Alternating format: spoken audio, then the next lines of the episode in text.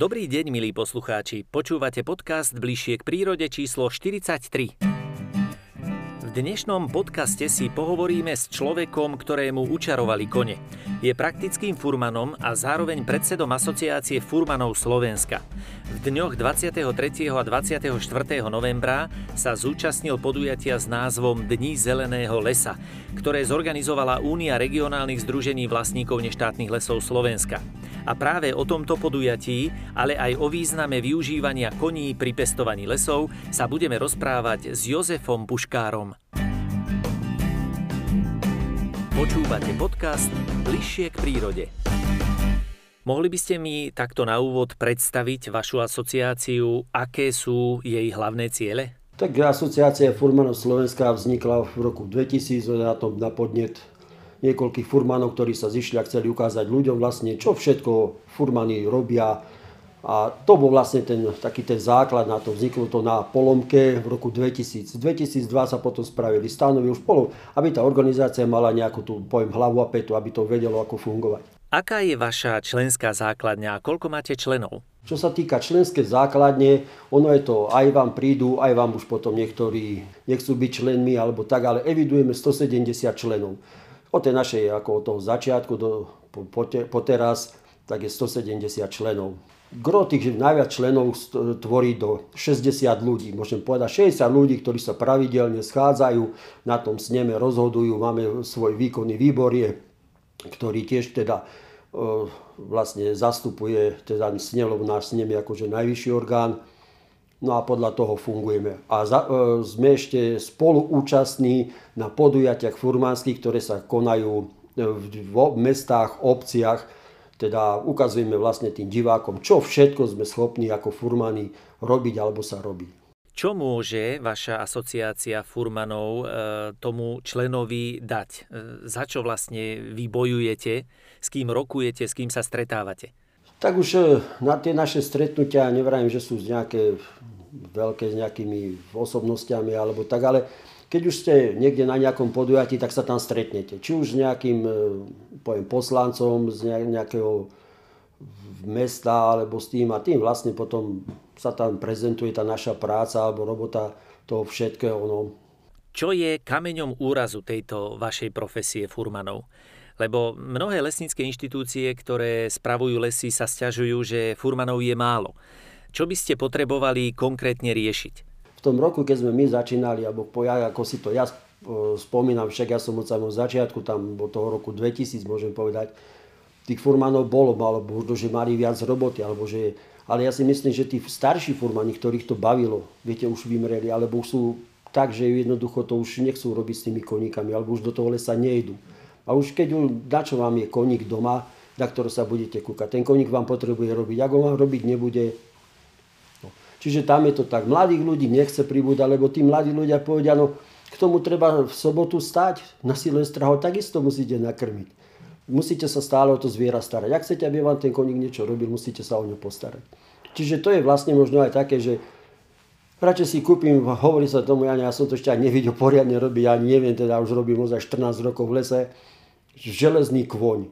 Ja si to neviem predstaviť, železný kôň. Živý je živý, to dáte doprava, doľava, máte to vymykané z prebierky, vyťahané a železný kôň, to je len lano, alebo musí mať riečiu horu. U mňa je živý kôň, je živý. Počúvate podcast Bližšie k prírode. Vy ste sa ako dostali ku koňom? Zdedili ste to, alebo to bola náhoda? Môj starký robil s lesáckými koňami. Čiže tiež robili ešte no, za socializmu, s lesackými koňami a ja už som chodil ako už to poháňanie, keď mi dali ako domov, alebo už keď už aj troška väčší som bol, alebo tak im pomôcť nejaké oračky, keď boli a tak. Na tie kone už mi boli vždy také, že no, no. No a začal som v 85. Som si kúpil prvého, ale iba kúpil som si takého malého šetlandíka, ako aj chlapci, aby mali a tak. No ale ten koník robil nám veľa, veľa roboty nám porobil na tú dobu.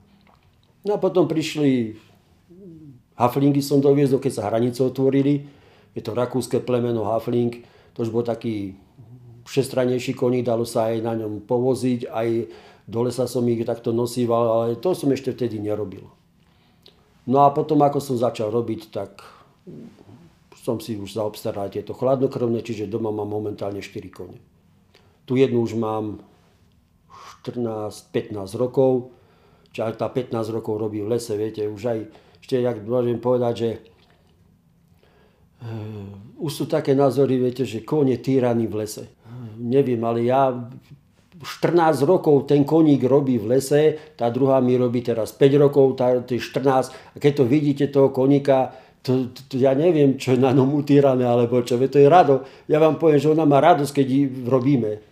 No, ona je spokojná, to počúva na slovo, preto chcem povedať, tí vysokoškoláci nechceli veriť tomu, keď som koníka pustíte a kričíte na ňo, jeho poveli, čí ahoj. Ona vie, že má ísť doprava, doľava. No, viete, ja to, keby vám to ten kôň nechcel robiť, tak odmietne. No, to kôň robí, oni sú radi, že ten kônik sa hýbe, že to môže robiť. Čiže, viete, už dneska vlutuje každý každého. No.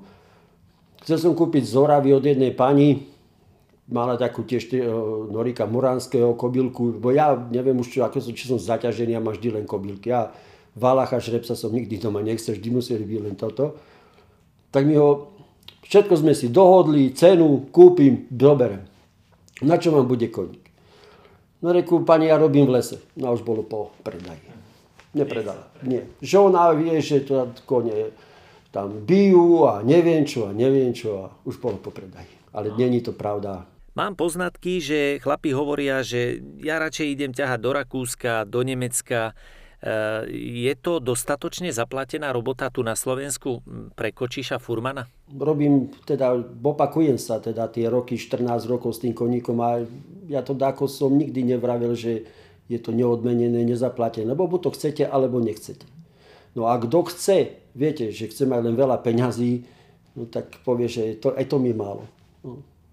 Ono je pravda teraz, že E, ako si na to všetko teraz nabehalo, že niečo všetko drahšie, podraželo krmenia, podraželo to, veterinár není lacný, teda tiež môžem povedať, že tie, chrám ešte nejaké tie antibiotika do konia pchať a toto, takže to tiež není akože lacná záležitosť, možno je vám je lepšie odstavíte z piatok stroja, máte pokoj. Ja poznám furmánov, kúpi konia, hej, a v jeseň ho predal. No, on s daňom ho vyťažil, koľko sa z neho vyťažiť dalo z toho koníka, potom dá preč. Čiže to, to není furmán, to je len na to, aby som na tom koňovi zarobil. Asi na Slovensku, asi tu máme slabšie odmenovanú tú prácu, lebo poznám ozaj teda tých furmánov, ktorí sú v zahraničí. Ale vždy sa vrátili len na Slovensku a zase tu len robia. Čiže odídem, možno, že zarobí si nejaké tie peniaze, väčšie tam, neviem, mňa to nikdy nelákalo, ja som nikdy netúžil ísť vonku, mne to, ja som spokojný s tým, čo je. Ono je to aj vecou toho, ku komu idete robiť. Viete, že či si tú vašu robotu vyocení, alebo bude on hľadiť na ten zisk, aby som mohol predať drevo a už ten ďalší už, no, nech sa uspokojí s tým, čo je. Aké plemená koní e, sa používajú na prácu v lese? No tých plemien máte, by som to mohol pomenovať viacej, ale tie hlavné plemená je tento náš klasický Norik Muranský. Hej.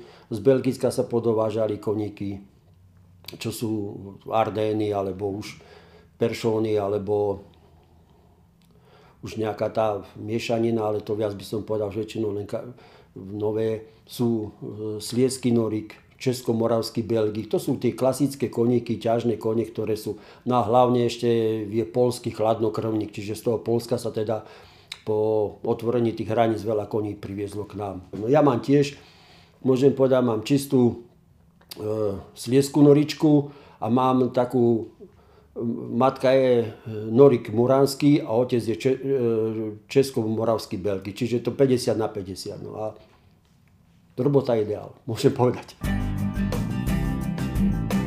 Počúvate podcast Bližšie k prírode. Teraz sa dosť často hovorí o prírode blízkom hospodárení v lesoch, e, kde sa využívajú kone. Eh, čo ten furman s koňom v lese pri tej prírode blízkej starostlivosti vlastne robí? No vlastne oni, ten kôň by mali ísť do tých prebierok. Prebierka, povieme, že je do 50 a potom sa dáva prebierka nad 50, ale to je všetko ešte využiteľné na konia, lebo keď idete do tej prebierky na 50, tak je tam prvý, druhý a tretí zásah, takže ten kôň je tam ideálny, môžem mu teda povedať, lebo vyťahať to a ťahať to za traktorom a lano ťahať 20-30 metrov, 40 metrov je ozaj teda dosť drina aj pre toho traktoristu, by som to povedal. Ale ten kôň je vlastne využitý najviac na tieto prebierky. Veď dá sa ťahať aj ako ťažká hmota, ktorá je, ale viac menej kôň využívaný len na tú, viac menej na tú prebierku. Je kôň v porovnaní s technikou šetrnejší k prírode? No, viete, táto by mal odpovedať horár. Ja robím pri školskom lesnom podniku. Už som tam možno teda tých 14 rokov, i keď som niekde odbehol, niekde sme išli na nejakú výpomoc do nejakého urbáru, alebo sme boli pri štátnych lesoch. Posledná, posledne, čo sme teraz robili, tak mi Horár sám povedal, povedal mi, že konečne vidím, že čo najmenej raných stromov. Lebo ten kôň je teda vrajím vždy šetrnejší k tomu, lebo už kade prejde kôň, keď už si ten koník sa ťahá, hej, že ide, tak ten klád ide za ním. Ale keď ho ťaháte za lanom, tak už oškírate ešte viacej tých stromov. Ale ten kôň je teda šetrný k tej prírode. No.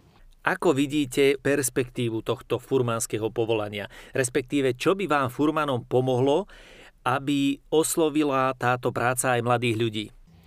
No to je presne to, čo aj my teraz ako na tých našich podujatiach ukazujeme, to je tá naša dedovizeň. Však e, ja vravím, že dneska nemôžeme, veď kone vyhrávali vojny. Viete, viete, na koniach sa veľa vecí robilo, čiže ten kôň patrí aj do toho lesa.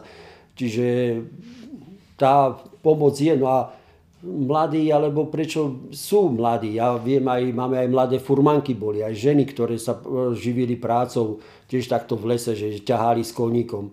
Mm, málo tých ľudí, ja poviem na tých našich podujatiach, akože málo ich pribúda, není ich, no ale ten kôň patrí do tej prírody, lebo ja pustím koníka cez mladinu s nejakým onimátem, neurobí tú škodu, čo robí kolesový traktor. To je pri tej práci to vidíte, že to nenarobí škody, nerozrie, nepoškodí. Keď aj stúpi na nejaký ten ešte stromček, tak sa to ešte dá, ale kolesa, keď vám cesto prejde, už vám to potom ako si nechce rásť, alebo polámete a tak.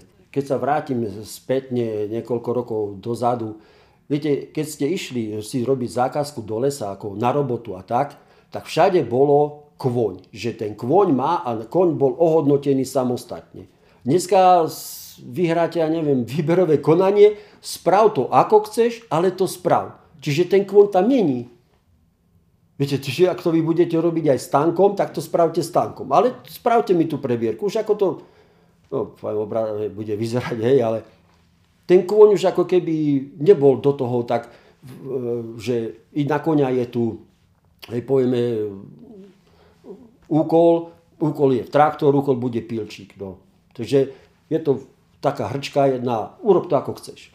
Je teda perspektíva furmánskeho zamestnania na Slovensku, ako to vidíte vy? Ale je, viete, ťažbár mi tiež povedal, keď by bolo tu 10 koní, uživia sa. No ja som tam sám. No. Čiže do tých prebierok, ktoré potrebuje oni spraviť aj to, no tak je dobrý ten koník. No ten koň je, tak ja môžem ozaj teda povedať tu, že ten kôň na tej škole je využiteľný. Veď dokonca tá vysoká škola má v tých osnovách asi niekde, hej, že musia prísť už nastávajúci horári, ísť si pozrieť tú techniku, ktorá robí, či to sa spúšťa stromy, toto, toto. A jednou z týchto poduja, oných je tam aj ukážka konia. No, No a to tie otázky niekedy, keď vám oni vravia, tak poviete, že no, viete, sa pousmiete a, a nevie, že ten koník ako sobotu sa nedá odstaviť. A to bola posledná informácia podcastu Bližšie k prírode číslo 43. Mojím hostom bol Jozef Puškár, predseda Asociácie Furmanov Slovenska. Rozhovor sme nakrútili na podujatí Dní zeleného lesa, ktoré sa v dňoch 23. a 24. novembra uskutočnilo v Belej pri Terchovej a zorganizovala ho Únia regionálnych združení vlastníkov neštátnych lesov Slovenska. Tak lesu zdar a koňom v lese zvlášť. Vďaka za pozornosť, milí poslucháči, a buďte s nami, pretože s nami budete bližšie k prírode.